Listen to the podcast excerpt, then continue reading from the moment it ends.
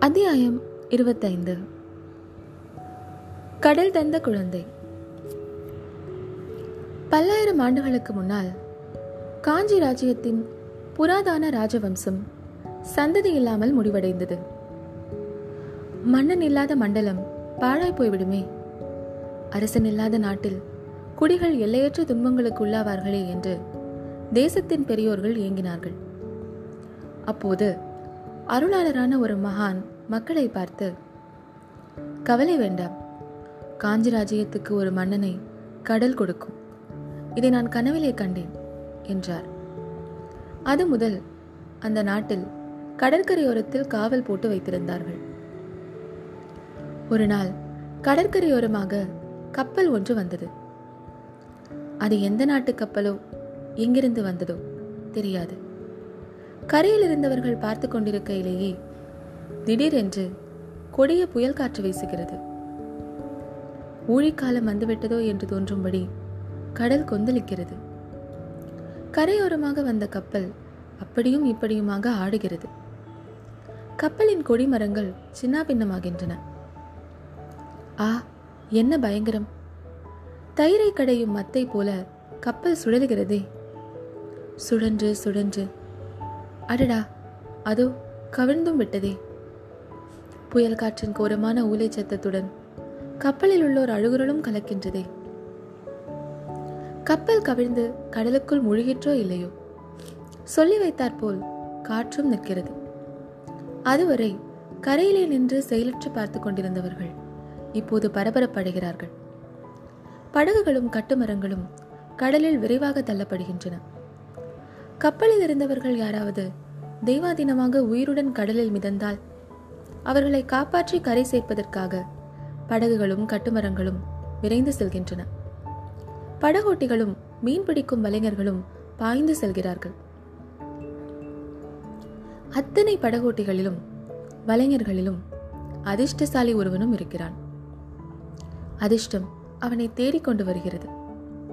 ஆனால் அவனுக்கு மட்டும் அந்த அதிர்ஷ்டம் அல்ல. நாட்டுக்கே வந்த அதிர்ஷ்டம். நாட்டு மக்கள் செய்த நல்வினையால் வந்த அதிர்ஷ்டம். நீலக்கடலின் அலைமேல் சூரியன் மிதக்கின்றானா என்ன? இல்லை சூரியன் இல்லை. சின்னஞ்சிறு குழந்தை அது. பலகையிலே சேர்த்து பீதாம்பரத்தினால் கட்டப்பட்டிருக்கிறது. அக்குழந்தையின் முகத்தில் அவ்வளவு பிரகாசம். அத்தனை தேஜஸ். ஆனால் குழந்தைக்கு உயிர் இருக்கிறதா?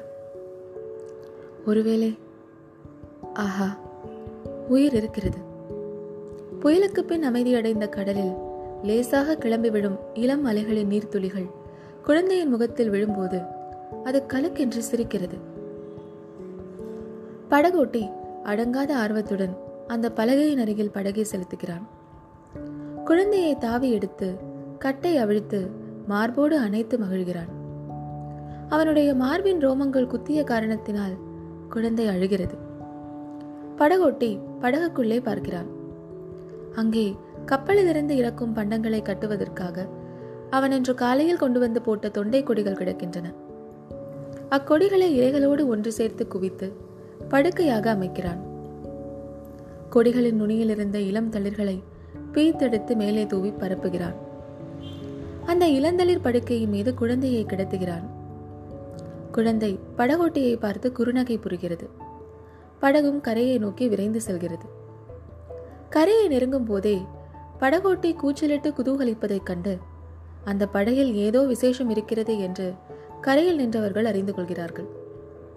படகு கரையோரத்தை அடைகிறது. கரையில் நின்ற ஜனங்கள் திரண்டு வந்து படகை சூழ்கிறார்கள். தீர்க்க தரிசனம் கூறிய மகானும் வருகிறார். வந்து குழந்தையை பார்க்கிறார். பார்த்துவிட்டு நான் கனவிலே கண்ட புதிய காஞ்சி மன்னன். இவன்தான். இவனுடைய சந்ததியார் காஞ்சி சிம்மாசனத்தில் வீற்றிருந்து ஆயிரம் ஆண்டு அரசாளப் போகின்றனர் என்று கூறுகிறார். ஜனங்கள் ஆரவாரிக்கிறார்கள். திரைக்கடல் அளித்த தெய்வ குழந்தைக்கு அப்பெரியவர் இளந்திரையன் என்று பெயரிடுகிறார். தொண்டைக்குடியின் மீது கண் வளர்ந்தபடியால் தொண்டைமான் என்ற பெயரும் இவனுக்கு பொருந்தும். இவனால் இனி காஞ்சி ராஜ்யத்திற்கு தொண்டை மண்டலம் என்ற பெயர் வழங்கும் எனும் தீர்க்க தரிசனமும் அவர் அருள்வாக்கிலிருந்து வெளிவருகிறது. வடமொழி புலவர் ஒருவர் இளந்தளிர்களின் மீது கிடக்கும் குழந்தையை பார்த்துவிட்டு அதற்கு பல்லவராயன் என்று நாமகரணம் செய்கிறார். அதை தமிழ் புலவர் ஒருவர் போத்தரையன் என்று பெயர்த்து கூறுகிறார். கவிஞர்கள் வருகிறார்கள். கடல் தந்த குழந்தையை பற்றி அழகான கற்பனைகளுடன் கவிதைகளும் புனைகிறார்கள். இந்த திரைக்கடல் ஏன் இப்படி ஆர்ப்பரிக்கிறது தெரியுமா? திரையனை நான் சுமந்தேன் என்ற பெருமிதத்தினாலேதான் என்று ஒரு கவிராயர் கூறிய போது ஆர்கலியானது தன் அலைக்கைகள் ஆயிரத்தையும் கொட்டி ஆரவாரத்துடன் ஆமோதித்தது. பிற்காலத்தில் வந்த தமிழ் புலவர்களுக்கோ பல்லவ குலத்தை கடல் தந்ததாக கூறிவிட்டுவிட மனம் வரவில்லை. கடல் தந்த குழந்தை உண்மையில் தமிழகத்தின் அனாதையான சோழ வம்சத்து குழந்தைதான். சோழகுலத்து ராஜகுமாரன் ஒருவன் கடல் பிரயாணம் செய்வதற்காக சென்று மணிப்பல்லவம் எனும் தீவை அடைந்து அந்த நாட்டு அரசன் மகள் பீலிவலையை காதலித்து மணந்து கொண்டான். அவர்களுக்கு ஒரு குழந்தையும் பிறந்தது. அந்த அரசலங்குமரன் தன் மனைவியோடும் குழந்தையோடும் தாய்நாட்டுக்கு திரும்பி வந்தபோது கப்பலுக்கு விபத்து நேர்ந்தது. விபத்தில் தப்பி பிழைத்து வந்த குழந்தைதான் பல்லவ குலத்தை தோற்றுவித்த தொண்டைமான் இளந்திரையன் என்று கற்பனை செய்து கூறுகிறார்கள். வடமொழி புலவர்களோ பாண்டவர்களின் குருவாகிய துரோணனுடைய புதல்வர் அசுவத்தாமின் வழி வந்தவர்கள் பல்லவர்கள் என்று கூறி அதற்கு ஒரு கதை சிருஷ்டிக்கிறார்கள். கடைசியாக சமீப காலத்தில் இந்திய சரித்திர ஆராய்ச்சியில் ஈடுபட்ட ஐரோப்பிய புலவர்களோ பல்லவர்களை தந்த பெருமையை தென்னிந்தியாவுக்கோ வட இந்தியாவுக்கோ தருவதற்கு விருப்பமில்லாதவர்களாய் இந்தியாவிற்கு வடமேற்கிலிருந்து வந்த அந்நியர்களாகிய சஹர்தான் காஞ்சிபுரத்தை தேடி வந்து பல்லவர்களானார்கள் என்று எழுதி அதை புத்தகங்களிலும் அச்சு போட்டார்கள். நம் பழம்புலவர்களின் கதைகளை எல்லாம் கற்பனை என்று தள்ளிய நம்மவர்களோ மேற்படி நவீன ஐரோப்பிய புலவர்களின் வாக்கை வேத வாக்காக ஒப்புக்கொண்டு பல்லவர்கள் அந்நியர்களே என்று சத்தியம் செய்தார்கள். தமிழகத்திற்கு பல வகையிலும் பெருமை தந்த காஞ்சி பல்லவர்களை அந்நியர்கள் என்று சொல்வதை போன்ற கட்டுக்கதை உலக சரித்திரத்தில் வேறு கிடையாது என்றே சொல்லலாம். பல்லவ குலத்தின் உற்பத்தியை பற்றிய மேற்கூறிய வரலாறுகளில் எவ்வளவு வரையில் உண்மை எவ்வளவு தூரம் கற்பனை என்பதை இந்த நாளில் நாம் நிச்சயித்து சொல்வதற்கில்லை. ஏன் அந்த நாளில் அந்த குலத்தில் பிறந்தவர்களுக்கு கூட அதன் உண்மை நன்றாக தெரிந்திருக்கவில்லை. ஆனால் ஒன்று நிச்சயமாய் தெரிந்திருந்தது. அதாவது பல்லவ குலத்தில் தோன்றியவர்களுக்கெல்லாம் கடல் பிரயாணத்தில் ஆசை அபரிதமாக இருந்தது. அந்த ஆசை அவர்களுடைய இரத்தத்தோடு ஒன்றி போயிருந்தது. கீழ்த்திசையில் கடல்களுக்கு அப்பால் இருந்த எத்தனையோ தீப தீபாந்தரங்களில் பல்லவர்களின் ஆதி பூர்வீக ரிஷப கொடியும் பிற்காலத்து சிங்கக்கொடியும் கம்பீரமாக பறந்தன. பல்லவர் ஆட்சி நடந்த காலத்தில் தமிழகத்திற்கும் வெளிநாடுகளுக்கும் கடல் வாணிகமும் அபரிதமாக நடந்து வந்தது.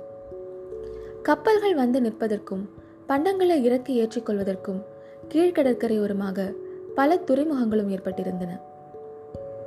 அவற்றுள் முதன்மையானது மாமல்லபுரத்து துறைமுகம். மாமல்லபுரத்துக்கு வடபுறத்தில் கடலானது பூமிக்குள் புகுந்து தென் திசையை நோக்கி வளைந்து சென்று மாமல்லபுரத்தை ஏறக்குறைய ஒரு தீவாக செய்திருந்தது. இவ்விதம் காஞ்சி நகருக்கு அருகில் ஏற்பட்டிருந்த இயற்கை துறைமுகமானது ஏக காலத்தில் நூற்றுக்கணக்கான கப்பல்கள் வந்து நிற்பதற்கும் பண்டங்களை ஏற்றுவதற்கும் இறக்குவதற்கும் வெகு வசதியாக அமைந்திருந்தது.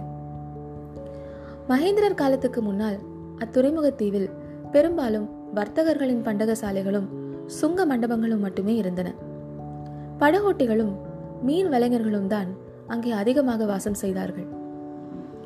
மகேந்திர பல்லவரோ அங்கே பல அரசாங்க அதிகாரிகளையும் சிற்பிகளையும் குடியேற்றினார். அரச குடும்பத்தினர் தங்குவதற்கு அழகிய கடற்கரை அரண்மனையை கட்டி வைத்தார். அத்துறைமுகத்தில் சிற்ப வேலை தொடங்குவதற்கு காரணமாக இருந்த தமது செல்வ புதல்வரின் பட்டப்பெயரையும் அப்புதிய பட்டினத்திற்கு அளித்தார்.